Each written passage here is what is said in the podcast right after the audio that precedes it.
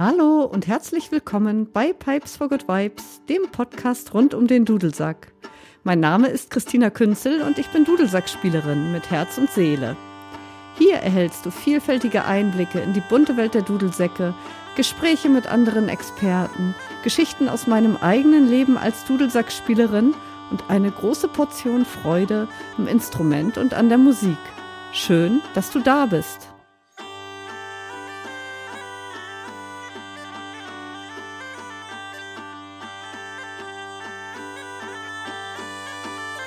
Auf mehrfachen Hörerwunsch habe ich heute Urs Klauser zu Gast.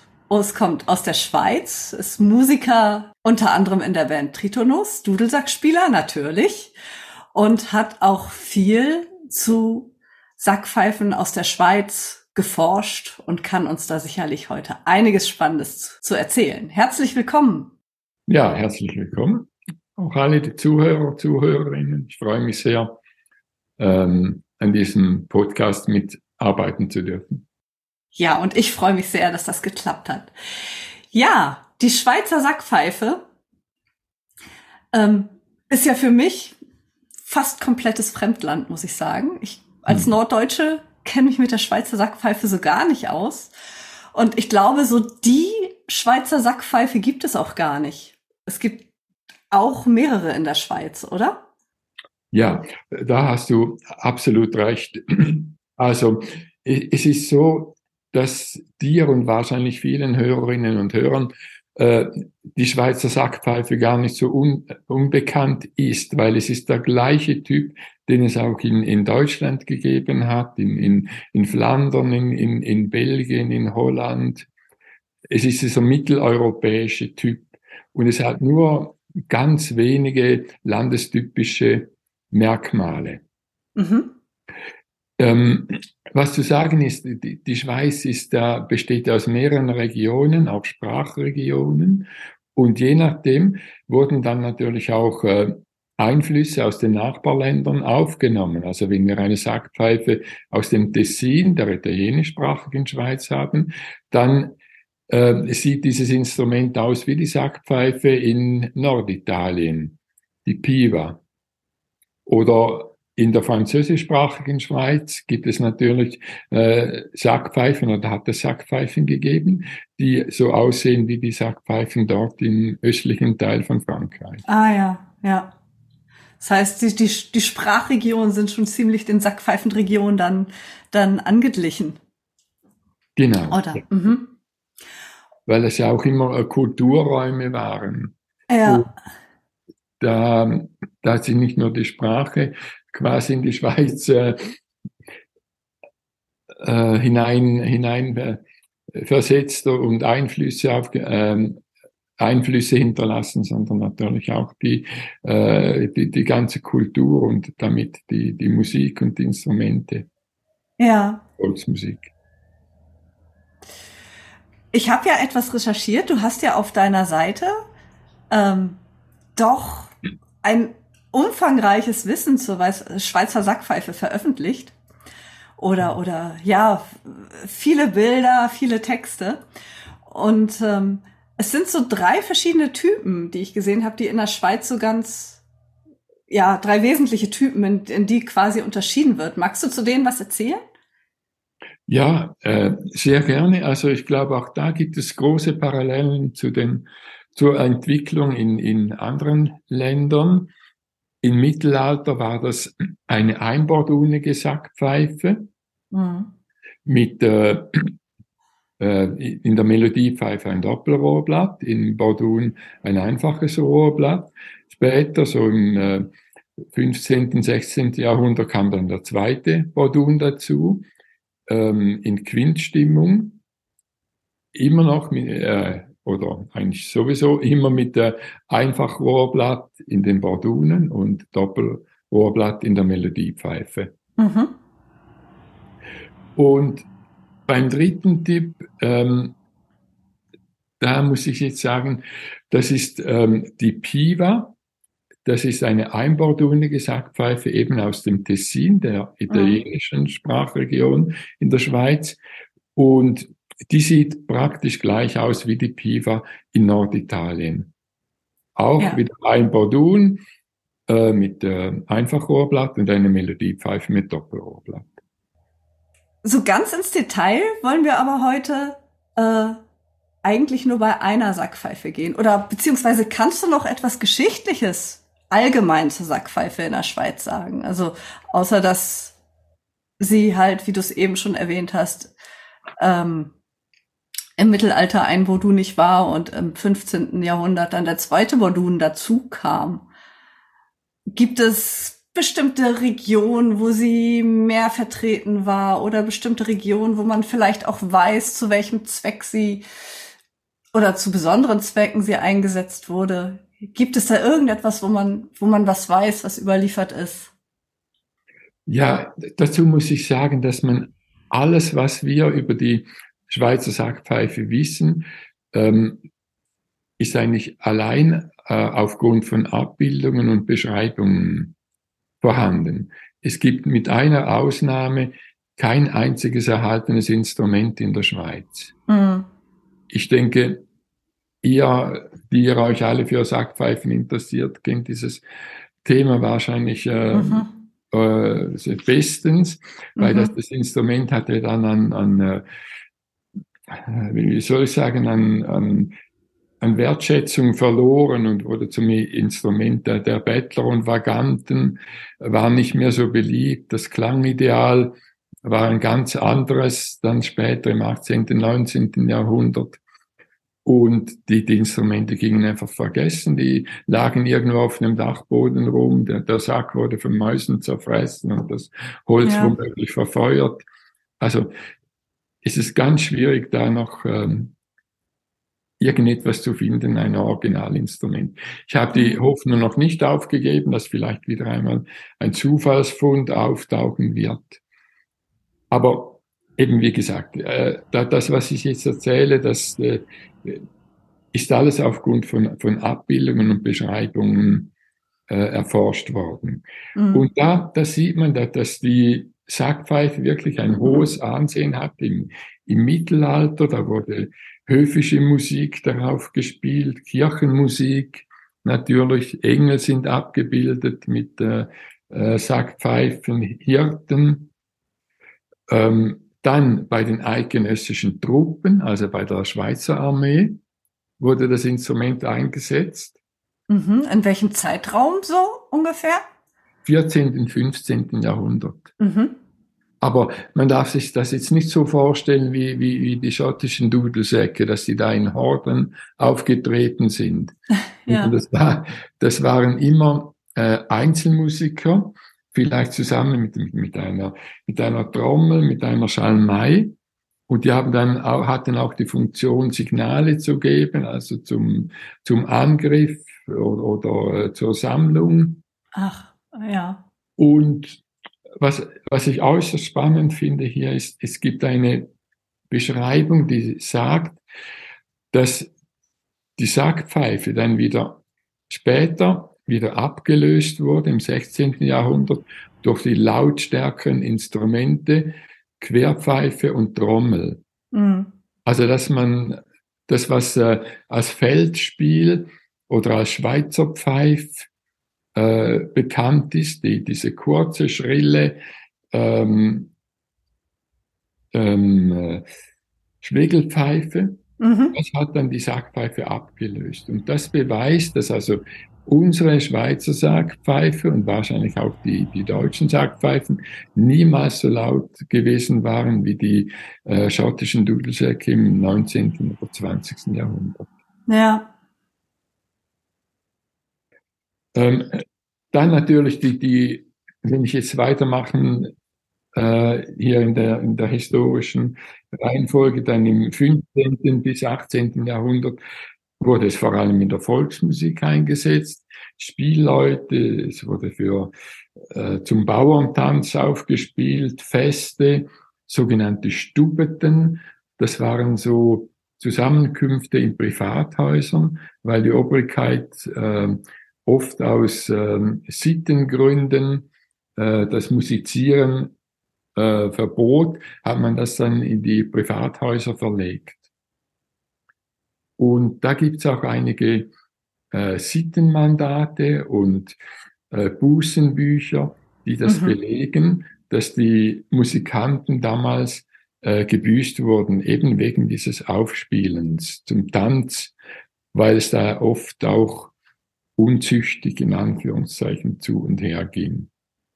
Das heißt, es durfte allgemein nicht zum Tanz aufgespielt werden oder nur mit der Sackpfeife nicht?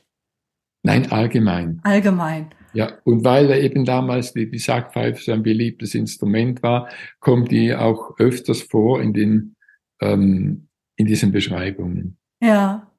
Soll ich dir mal eines vorlesen? Ja, sehr gerne. Ja. Das ist so ein äh, ganz äh, köstliches ein Zitat aus dem äh, Großraum Zürich äh, in der Nähe von Winterthur von sechzehnhundertneununddreißig.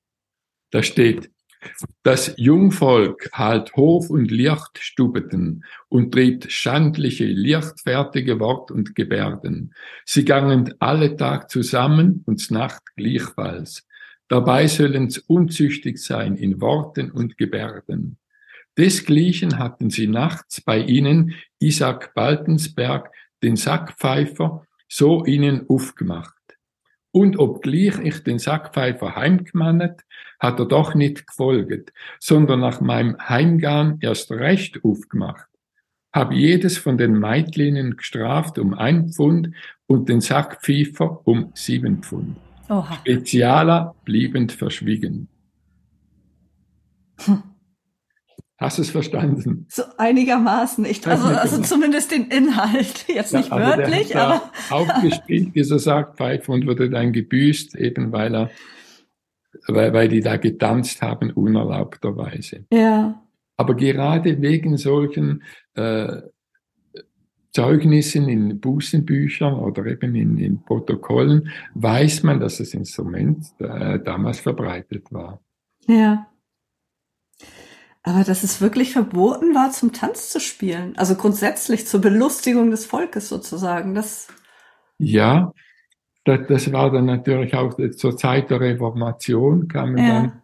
dann äh, als äh, die Reformatoren, die die Musik aus der Kirche verbannt haben, äh, hat das dann auch Auswirkungen auf die, auf die, auf die weitere Musikpraxis. Äh, ja. Dann... Ähm, Auch etwas ganz Spannendes. Das Instrument ist sehr häufig bei Abbildungen von Totentänzen zu sehen. Ich weiß nicht, kennt ihr die, oder ist ja der, der Begriff Totentanz ja. bekannt? Aber vielleicht magst du ihn allgemein nochmal für die Hörer erklären, falls es jemand genau. nicht weiß. Also äh, die Totentänze waren vor allem schon im fünfzehnten, sechzehnten Jahrhundert, äh, waren die eine Art Memento Mori, also Gedenke des Todes, und im Tod sind alle gleich. Der Tod, also als, äh, als Knochenmann, holt die, die Lebenden ab mit einem Instrument und führt sie dann zum Tanz quasi in den Tod. Und da sind, wie gesagt, eben vor dem Tod sind alle gleich. Aber spannend ist, dass eben je nachdem, welches Instrument der Tod spielt, weiß, und wen er abholt zum Tod, weiß man, welche Stellung dieses Instrument damals hatte. Also beispielsweise, wenn die Sackpfeife in Heidelberg vierzehnhundertfünfundsechzig den Bischof damit zum Tanz äh, einlädt, dann weiß man, dass das Instrument damals einen sehr hohen Stellenwert hatte. Oder in München vierzehnhundertachtzig den Papst. In Bern fünfzehnhundertneunzehn wurde der Tod dann aber mit einer Sackpfeife dargestellt, wie er die Metze, also die Dirne, abholt. Oder fünfzehnhundertvierundzwanzig in Basel die Heidin. Das heißt, dass das Instrument dann schon ziemlich gesunken ist in der sozialen Stellung. Mm. Ich finde das außerordentlich spannend. Das hat ein Reinhold Hammerstein in einem Buch Tanz und Musik des Todes äh, nachgeforscht. Mm. Ja. Spannend. Wie ging es denn weiter nach der Reformation, also nach der Reformationszeit? Ja, na, nachher begann eben, wie gesagt, der, der Abstieg eigentlich der Soziale des Instrumentes. Es wurde zum, zum Instrument der Bettler, der Vaganten. Es gibt da einige, Entschuldigung, einige Zeugnisse. Zum Beispiel wurde ein Hans Schwarz, Sackpfeifer, wurde hingerichtet als Brandstifter. Man weiß das eben, äh, weil, weil er ähm, weil er bestraft wurde, also sogar mit dem Tod bestraft wurde. Und da, da, dadurch ist das äh, bezeugt, dass das ein Sackpfeifer war. Mhm. Und später kommt das Instrument dann noch hier und da im achtzehnten Jahrhundert vor. Zum Beispiel gibt es ein spannendes äh, Dokument von Jean-Jacques Rousseau, der einen Kühreihen aufgezeichnet hat. Also ein Kühreihen ist ein, in den Alpen ein Eintreibelied oder Eintreibemelodie für die Kühe, dass sie mhm. zum Stall zurückkommen sollen. Und da schreibt er unter diesen Noten das Wort Cornemuse. Ah. Also das französische Wort für Sackpfeife. Ja. Was ich als Hinweis darauf verstehe, dass das, dieser Kuhrein auch auf Sackpfeifen gespielt wurde. Und es gibt auch noch eine Abbildung an einem Umzug in der französisch sprechenden Schweiz. Und in manchen entlegenen Tälern wäre es möglich, dass die Sackpfeife noch vereinzelt aufgetreten ist. Ja, das wäre jetzt meine Frage gewesen zu dem, zu dem Notenblatt, wo das Cornemuse aufgetaucht ist. Ob das eventuell was mit der entlegenen Lage zu tun haben könnte, dass es da noch ein bisschen, ja, was heißt verbreiteter war, aber ein bisschen länger im Einsatz. Das, das wäre durchaus möglich. Es gibt aber da jetzt auch wieder neue Forschungen, die dahin, darauf hinweisen, dass Jean-Jacques Rousseau diesen Kührein gar nicht in der Schweiz gehört hatte, sondern womöglich in Paris. Mhm. Also dass da okay. irgendwo vielleicht da bei einer Oper äh, aufgeführt wurde, vielleicht sogar auf der Musette de Cour.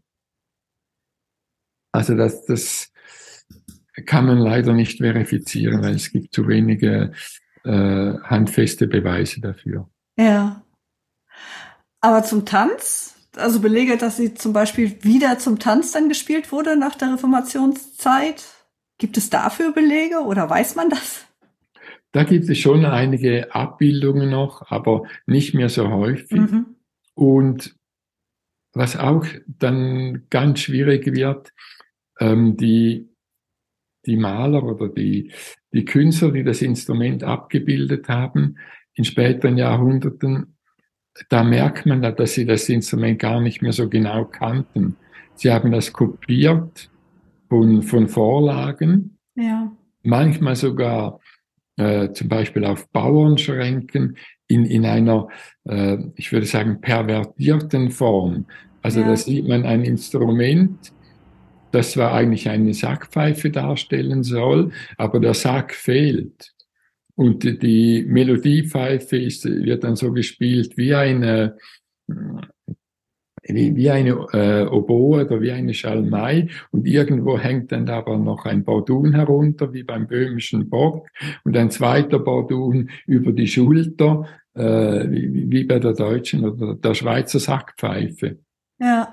ja. Und meine Vermutung ist, dass der ähm, Maler da mehr die Symbolik des Instrumentes, natürlich als Sexualsymbol, männliches äh, Sexualsymbol im Auge hatte, mhm. auf diesen, diesen Hochzeitsschränken. Und dass das nicht als Beweis angesehen werden kann, dass das Instrument auch im achtzehnten, neunzehnten Jahrhundert noch gespielt wurde. Ja. Und dann ist sie irgendwann wieder aufgetaucht. Genau, dann kam, der, dann kam der Urs Klauser wesentlich später und äh, hatte so ein, ein paar Schlüsselerlebnisse. Magst du davon erzählen? Ja, sehr gern, wenn ich, äh, wenn ich darf. Wenn ja, ich das, bitte, äh, bitte. Zu viel erzähle. Also Mir hat das Instrument der Sackpfeife eigentlich schon immer sehr gut gefallen. Allerdings eben nicht die, die militärisch laute, schrille, ähm, schottische Sackpfeife, mhm. sondern so die leisen, äh, die irischen Uilleann Pipes oder die Northumbrian Smallpipes. Die haben mir sehr, sehr gut gefallen und ich habe dann auch ein solches Instrument erwerben können in den siebziger Jahren und begonnen darauf zu spielen.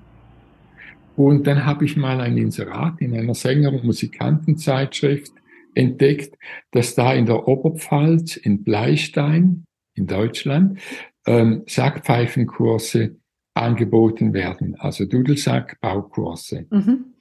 Das war eine Initiative vom Bezirksheimatpfleger Adolf Eichenseer und mit dem genialen Instrumentenbauer Tibor Ehlers.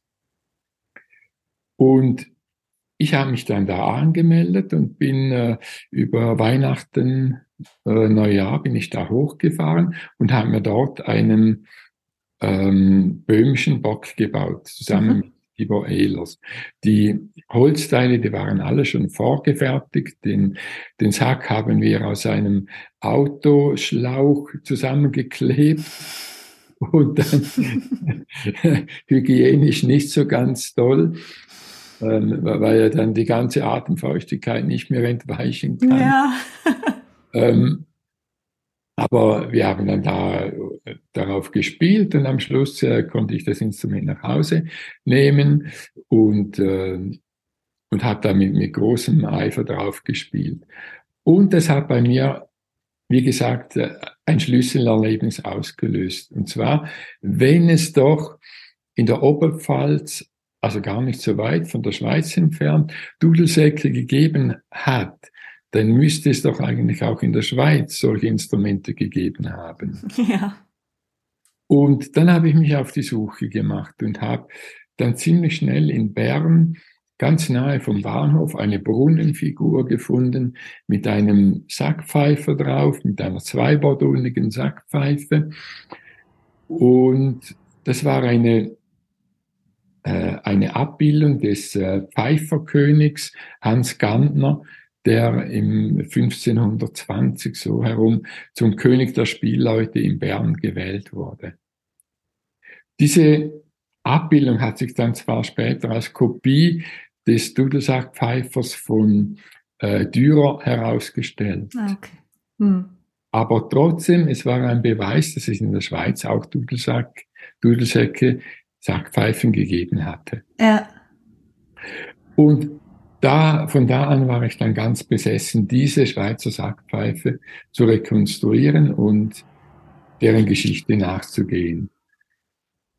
Tibor Ehlers, der damals im Schwarzwald wohnte, hat mich dann unterstützt dabei, weil auch er war auf der Suche nach einer schwäbisch-alemannischen Sackpfeife, die damals in Süddeutschland bei den äh, Schäferläufen gespielt wurde. Und er wollte diese rekonstruieren. Und ich meine, Schwaben, Schweiz ist jetzt nicht so weit entfernt. Nee, die alemanische Sprache hat sehr viele Gemeinsamkeiten. Da dachten wir, dass wir dann natürlich auch Synergien nutzen konnten. Und äh, wir haben dann begonnen mit, mit dieser Entwicklung. Und das war lustig, weil wir oder vor allem Tibor, er hatte das größere Wissen. Ich habe bei ihm übrigens auch das Drechseln und das ganze Handwerk für die Instrumenten, äh, zum Instrumentenbau habe ich bei ihm gelernt. Er war eigentlich mein, mein Lehrmeister. Ich bin dann öfter zu ihm hingefahren und habe in seiner Werkstatt dort gedrechselt.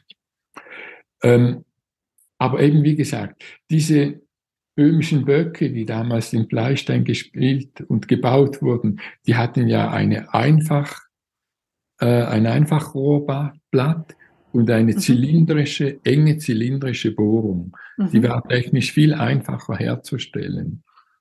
Bei den schwäbisch-alemannischen, der Schweizer Sackpfeifen sieht man an der Kontur, dass das eine konische Bohrung gewesen sein muss bei der Militärpfeife. Logischerweise mit einem Doppelrohrblatt. Und ich habe dann einfach begonnen, äh, außen zwar die Kontur konisch zu drechseln, aber innen eine einfache, ähm, einfache zylindrische Bohrung, wie beim böhmischen Bock, und auch ein, ein einfaches Rohrblatt. Mhm. Und das hat dann am Anfang tatsächlich auch einigermaßen funktioniert, aber war dann auf die Dauer natürlich nicht, nicht befriedigend. Und ich habe dann auch in meiner eigenen Werkstatt später begonnen und habe mir einen konischen, sauteuren konischen Räumer äh, angeschafft, um dann eine konische Bohrung äh, herstellen zu können, und habe dann anfangs mit umgearbeiteten Doppelrohrblättern von schottischen Dudelsäcken, die ich dünner geschabt habe, mhm. hatte ich dann so meine ersten Erfolgserlebnisse, und Tibor auch. Und so hat das alles begonnen. So hat das alles begonnen. Und dann hast du immer weitergemacht, kann man ja so sagen, ne? Du hast ja verschiedene, die verschiedenen Typen auch nachgebaut, glaube ich, ne? Oder versucht zu rekonstruieren. Genau. Das, mhm. Dann habe ich, ist es natürlich immer äh, professioneller geworden und, und intensiver, und ich habe äh, immer mehr Abbildungen entdeckt, ganz spannende, darunter eben diesen ähm, diese Abbildung nach dem Totentanz des Niklaus Manuel mit diesen äh, zwei Bordunen, äh, einer konischen Melodiepfeife. Und bei diesen Bordunenpfeifen ist das einzige Element, das ich als typisch schweizerisch bezeichnen würde, sehr gut zu sehen. Also oben in den, wo die Schalltrichter wären, bei der Bordunpfeife, mhm. ist dort so wie eine Kapsel mit Schlitzen drin. Mhm. Das ist jetzt äh, etwas schwierig zu beschreiben, aber vielleicht kann man das auf meiner Homepage mal anschauen. Ja, ich verlinke die Homepage sowieso in den Shownotes und auch die Bilder dann dazu, und dann kann man das alles genau. ansehen. Ja. Dann sieht man das wahrscheinlich gut dort. Ja. Und ähm, das sind also so Schlitze, und oben war diese Kapsel wahrscheinlich geschlossen. Mhm. Jetzt vom Klang her, ich habe das ausprobiert, macht das nicht wahnsinnig viel aus, ob dort oben eben so eine Kapsel ist mit Schlitzen oder ein, ein Schalltrichter. Mhm. Aber es wäre möglich, dass man da eine Abstellvorrichtung für den Bordun eingebaut hat, mit einem Stöpsel, der oben dann ähm, in, dieser, in diesem Deckel hängt. Und wenn man ihn raufzieht, äh, läuft der Bordun, weil die Luft kann ja dann äh, bei diesen Schlitzen immer noch raus. Und wenn man ihn runterdrückt, ist der Bordun abgestellt. Mhm. Ist aber rein hypothetisch. Äh, könnte mir aber vorstellen, dass, dass das eine mögliche Funktion gewesen sein könnte. Ja. Eine andere Möglichkeit ist, dass es ein reines Zierelement war, weil gerade zu jener Zeit waren die, die Schweizer Söldner und die Reisläufer, die hatten da als Mode in ihren so geschlitzte Kleider mit geschlitzten Ärmeln und geschlitzten Beinkleidern, aus denen unten ein andersfarbiger Stoff herausdrückte, ja, ja. heraus äh, zu sehen war. Und ich könnte mir vorstellen, dass das einfach so ein Stilelement war, das damals Mode war, dass man da auch für diese Sackpfeifen übernommen hat. Ja, damit die Sackpfeife auch zum, zur Kleidung passt, so ungefähr. Genau. ja. Mhm. Du hast, also die, die, die Bordune sind ja sind im Quintabstand, beziehungsweise waren im Quintabstand. Wie ist denn die Sackpfeife allgemein gestimmt? Gibt es eine, eine Standardstimmung, die am gängigsten ist? Ja, da muss ich jetzt sagen, dass ich aus praktischen Gründen einfach, aber vor allem auch wegen dem Zusammenspiel mit anderen Instrumenten, dass ich meine Instrumente auf A vierhundertvierzig Hertz gebaut habe. Mhm. Und äh, mit der äh, Melodiepfeife mit, äh, von G bis A, also eine None, Tonumfang, oder F bis G, auch eine None. Mhm. Bordune entweder C und G oder C und F. Weil damit kann man mit allen Instrumenten äh, schön zusammenspielen Äh, das ist, sind so die gängigsten Tonarten für, für Volksmusikstücke und auch historisch gesehen ganz sicher nicht falsch. Auch von der Größe her, die man bei den Abbildungen sieht, könnte das ungefähr hinkommen. Mm, zumindest bei den Abbildungen, die noch ähm, einigermaßen korrekt waren, genau, in der Darstellung. Ja, da, da sprichst du ein, ein heikles Thema an, oder? Wenn, wenn du jetzt eine, eine sehr schöne Federzeichnung vom, vom Renaissance-Künstler Urs Graf hast, da kann man dann schon davon ausgehen, dass er sehr exakt gezeichnet hat. Aber bei einer Brunnenfigur, äh, bei der das Instrument ja dann auch, auch noch äh, statisch ähm, halten musste, das war wahrscheinlich grober und, und vielleicht größer gefertigt, als es in Wirklichkeit war. Ja, ja. Und darum eben, wie gesagt, wir, wir wissen das nicht mit hundertprozentiger Sicherheit. Aber gerade auch im, im, mit Quervergleichen zu, zu anderen Ländern, um Nachbarländern, denke ich schon, dass das äh, ähm, sehr wahrscheinlich war, dass das Instrument etwa in diesen Tonarten gestimmt hat. Ja. Zu sagen ist ja auch, aber das wäre jetzt ein, ein riesiger äh, Diskussions, äh, nochmals ein, ein Diskussionsfeld, dass ja früher jeder Instrumentenbauer seine Instrumente nach seiner Stimmung gebaut hat und die waren auch gar nicht kompatibel. Also zum Beispiel die, die Stadtpfeifer in Basel konnten nicht unbedingt mit den Stadtpfeifern in Bern zusammenspielen, mhm. weil, weil die andere Instrumente hatten in einer anderen Stimmung. Mhm. Aber was ich noch, noch gern sagen würde, ähm, es gibt ja einige Instrumentenbauer, die versuchen jetzt aus dem, diesem Instrument, einfachen Hirteninstrument, Bauerninstrument, äh, das weiterzuentwickeln, sei es mit Klappen oder mit der Möglichkeit zu überblasen. Und das hat mich eigentlich gar nie richtig interessiert. Ja. Sondern im Gegenteil, mich hat fasziniert, wie viele schöne Musikstücke und Melodien man eigentlich mit diesen doch sehr beschränkten Möglichkeiten spielen kann. Ja. Das ja. finde ich ungeheuer faszinierend und, und äh, auch in welchen anderen Bereichen man das Instrument einsetzen kann. Ja. Auch äh, mit, mit modernen Instrumenten zusammen, in, in Jazzgruppen, in, äh, in Theatermusik und so weiter. Ja. Ich habe in vielen so Gruppen mitgespielt und das Instrument da eingesetzt. Trotz eben diesen Beschränkungen, die, die du und alle anderen Zuhörerinnen und Zuhörer ja kennen. Also man kann ja nur spielen oder nicht spielen. Es gibt keine Dynamik. ähm, einige Halbtöne sind zwar möglich mit den Gabelgriffen, aber sonst ja. doch sehr beschränkt. Aber gerade das hat mich ein Leben lang fasziniert. Ja. Ja, das macht auch einen, einen ganz besonderen Reiz aus. Das ist wahr.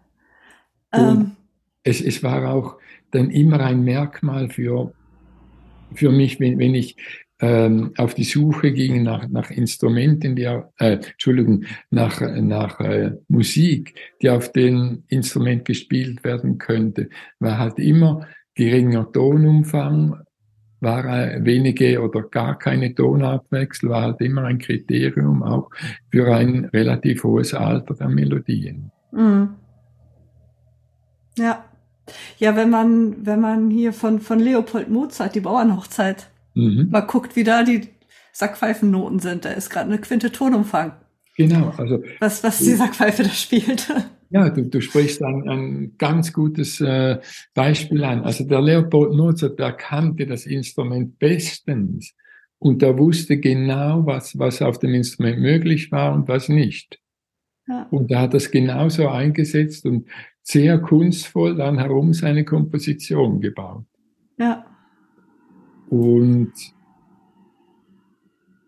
wahrscheinlich so, dass eigentlich jeder, jeder ähm, Dudelsackspieler da spielen konnte mit, mit diesen wenigen Tönen.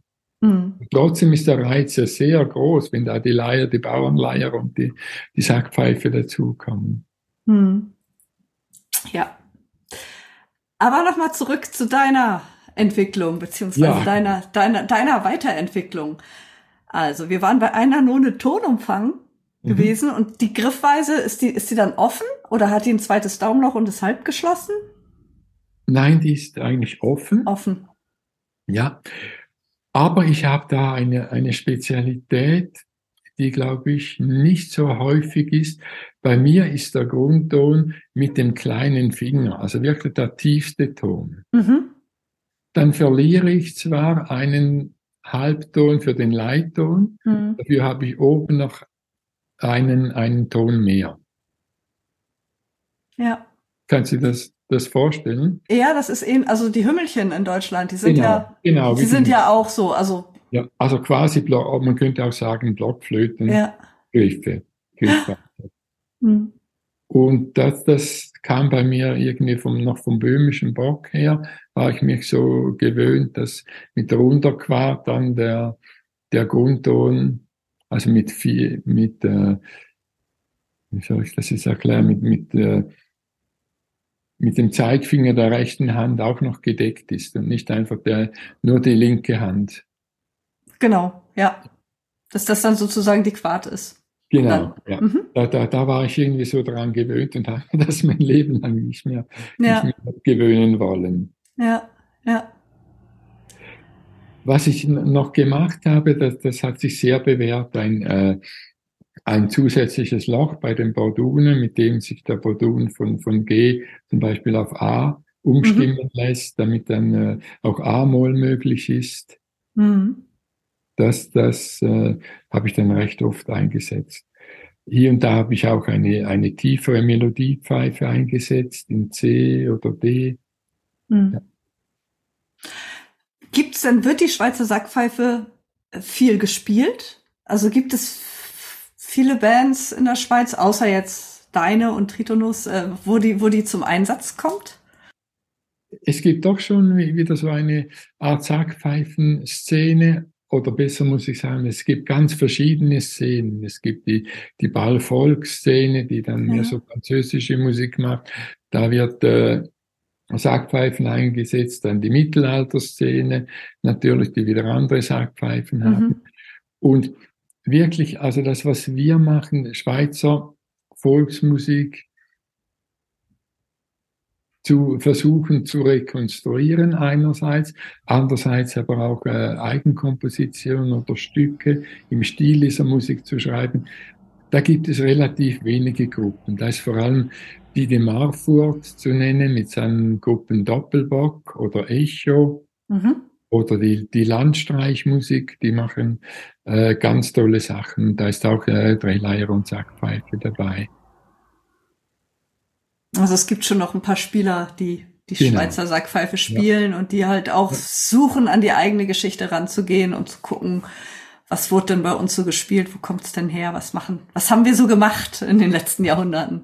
Genau, und äh, das stößt überall auf, auf sehr großes Interesse und äh, Markus Maggiori wäre auch noch zu nennen, der hat sich inzwischen zu einem ganz tollen äh, Spieler der Musette de Cour entwickelt und bietet auch Spielkurse an in der Schweiz. Mhm. Ja, und interessiert sich auch sehr für die, ähm, für die Schweizer Volksmusik. Mhm. Wo würde man denn jetzt so eine äh, Schweizer Sackpfeife herbekommen? Du baust sie ja nicht mehr, soweit ich weiß. Ja, gibt es noch Bauer für die? Noch weitere? Ähm, ja, ich habe mal gehört, dass jemand äh, beginnen wollte, aber das hat sich dann irgendwie wieder im, im Sand verlaufen und ich habe die Homepage nachher nicht mehr gefunden und hab, ich persönlich kenne also niemanden, der, der die macht. Mhm. Ich, wenn mich jemand anfragt, dann schicke ich die meistens zu Andreas Rocke. Und von ihm weiß ich, dass er auch einmal so eine Schweizer Sackpfeife für einen Kunden gebaut hat. Okay. Ja, weil das ja wirklich nicht so weit entfernt von seiner äh, Schäferpfeife ist. Die Melodiepfeife kann er praktisch eins zu eins übernehmen und die Bordune von der Gestaltung anpassen. Ja, oder so auch eher von der Griffweise her wie, wie die mittelalterliche Sackpfeife, ne? Das ist ja sowieso hypothetisch, wie das war. Das kann er auch mit. Vielleicht möchte der Kunde das dann lieber so wie bei seiner Schäferpfeife. Ja. Aber jetzt haben wir so viel darüber gesprochen. Jetzt würde ich dich bitten zu zeigen, wie sie denn klingt. Diese Schweizer Sackpfeife, von der wir gesprochen haben.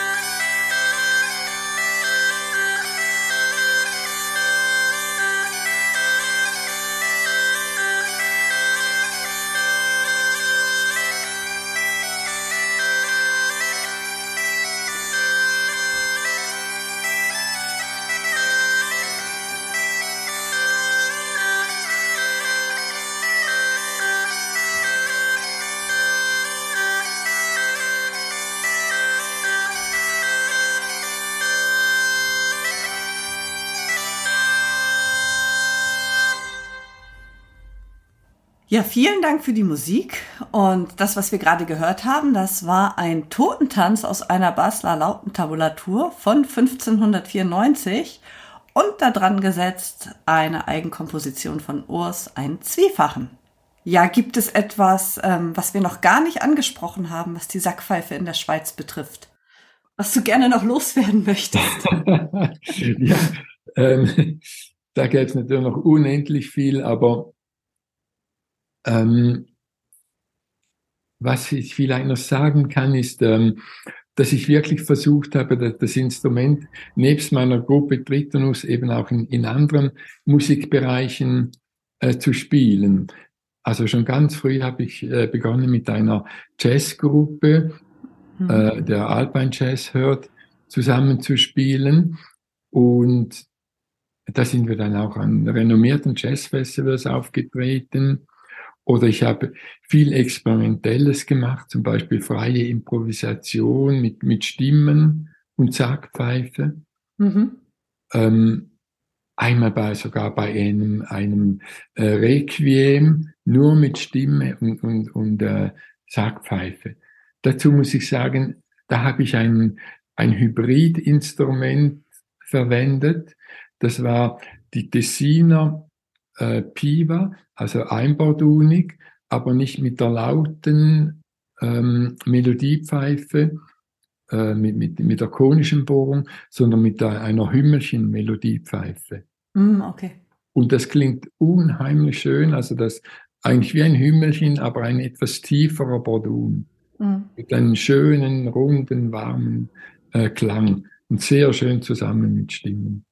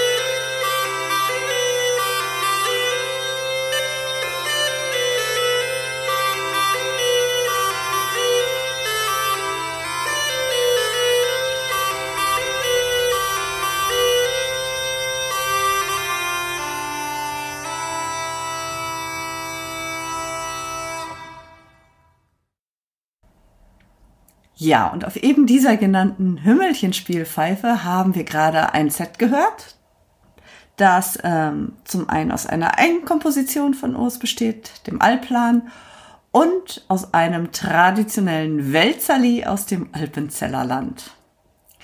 Aber nun wird Urs uns noch etwas mehr erzählen über die Einsatzgebiete der Schweizer Sackpfeife. Natürlich in der Klassik, du hast schon die, die Bauernhochzeit von Leopold, Leopold Mozart angetönt. Das, äh, da haben wir einige Male aufgeführt. Dann ein ganz spannendes Projekt mit dem Neuen Orchester Basel, ein riesiges Symphonieorchester mit äh, fünfzig Musikerinnen, Profiorchester. Da haben wir ein Projekt gehabt mit äh, Hirtenrufen aus der Schweiz und indischen Rufen und und mhm. Dvorak, die die neunte Sinfonie aus der neuen Welt. Dann natürlich auch viel Barockmusik, Theatermusik bei historischen äh, Theatern habe ich oft mitgespielt. Ja. Dann Eigenkompositionen geschrieben, neu komponiertes und oh ja, beinahe vergessen. äh, ich weiß nicht, ob das bei euch in Deutschland bekannt ist, aber es gab bei uns in der Schweiz einen Film über den Reformator Zwingli. Ja, doch, da habe ich mal von gehört. Ja, hast ja. du vielleicht davon gehört? Und von diesem Zwingli, der ja die, die Musik in den Kirchen verboten hat, ist aber bekannt, dass er sehr viele Instrumente selber gespielt hat. Er war sehr musikalisch, hat auch äh, Stücke komponiert und unter anderem eben auch die Sackpfeife. Ah. Und diese Filmemacher, die wollten unbedingt äh, für diesen Zwingli-Film eine Sackpfeife. Ja. Und sind dann so auf mich gekommen.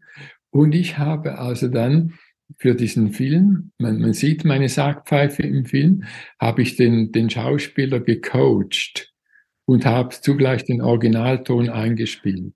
Ah ja, ja. Und das Lustige dabei, ich, ich konnte mir nicht vorstellen, wie schwierig das ist für einen Schauspieler, nur alleine einmal die Handhabung des Instrumentes hinzukriegen. Ja, ich ja. dachte, ich lerne dem jetzt, äh, ich lerne ihn jetzt, wie er die Finger bewegen muss, dass es einigermaßen zur Melodie passt, die ich dann äh, einspiele. Aber schlussendlich haben wir uns darauf bestrengt, dass er gelernt hat, wie man so eine Pf- Sackpfeife überhaupt in die Hand nehmen muss, wie man die Borduna auf die Schulter legt. Sachen, die für uns Sackpfeifer, Sackpfeiferinnen alles selbstverständlich sind. Ja, aber, aber mit denen jeder Anfänger kämpft.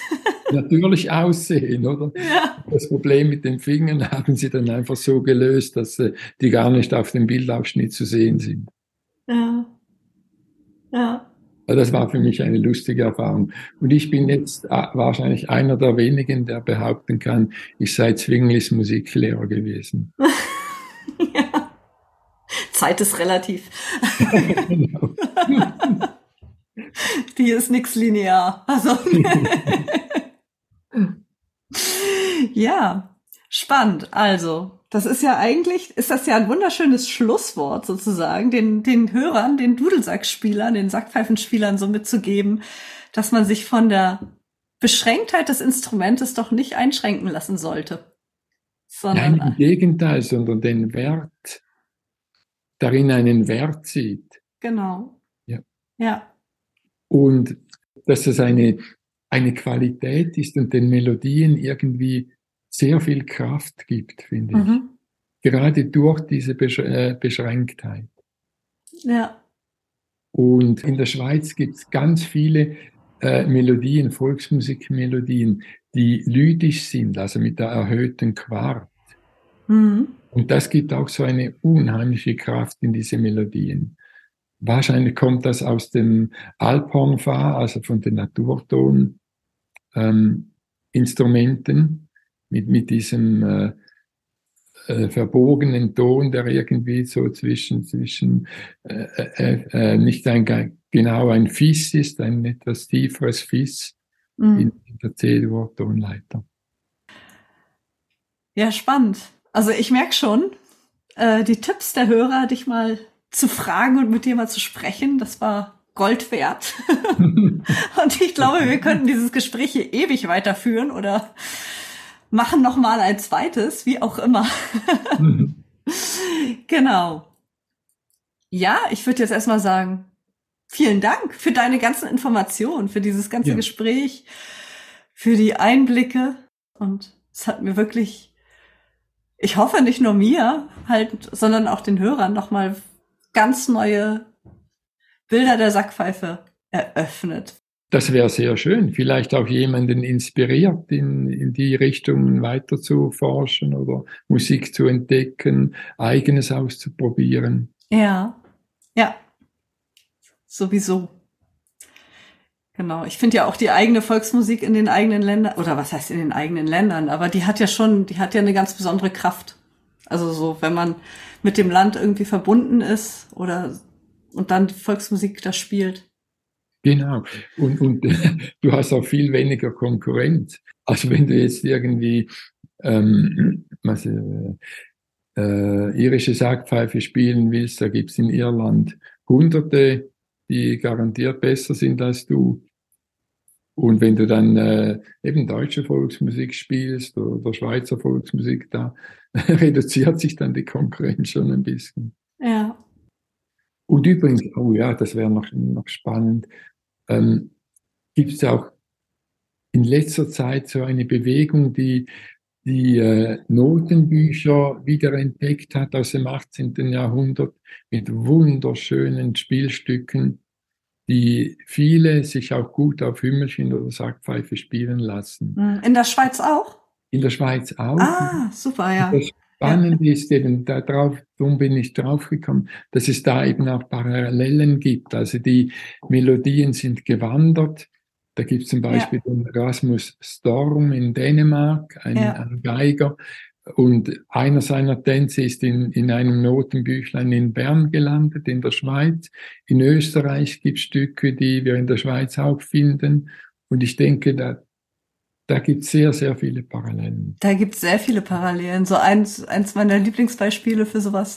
Aber wir verlassen das Thema total, aber macht nichts. Eins meiner Lieblingsbeispiele ist zum Beispiel der, der Pankaukentanz aus, aus äh, Mecklenburg. Ja. Der dann wiederum in einer Quelle aus Westfalen gelandet ist und dort äh, La Jalousie heißt. Und das wiederum eine Parallelquelle in, einer, in Belgien hat, die La Jalousie heißt. Und immer nur so kleine Variationen. Und da merkt man einfach, wie die Musikanten damals halt gewandert sind. Ja. Genau, das waren Gassenhauer und die, genau. die wurden aufgenommen und manchmal ein bisschen variiert. Oder man wusste nicht mehr so genau, wie, wie er das jetzt gespielt hat. Und dann hat dann also eine neue Version gefunden. Ja.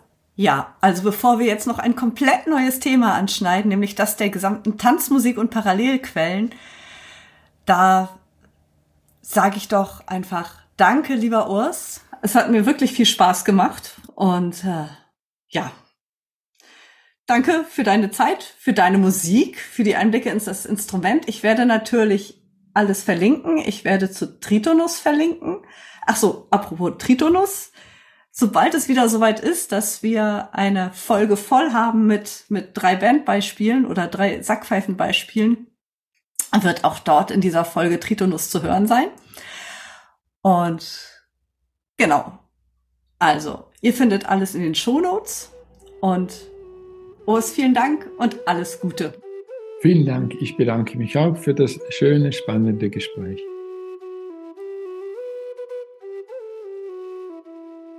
Falls du Interesse hast, Dudelsackspielen zu lernen oder deine Fähigkeiten zu verbessern, melde dich gerne bei mir unter moin at kristina kuenzel punkt de. Wenn du auf dem Laufenden gehalten werden möchtest, Informationen zu Kursen und Konzerten oder auch den Podcast zugeschickt bekommen möchtest, dann abonniere gerne meinen Newsletter unter w w w punkt kristina kuenzel punkt de slash newsletter. Wenn dir die Folge gefallen hat, freue ich mich über eine Bewertung bei iTunes, um sie für andere sichtbarer zu machen. Vielen lieben Dank und alles, alles Gute, eure Kristina.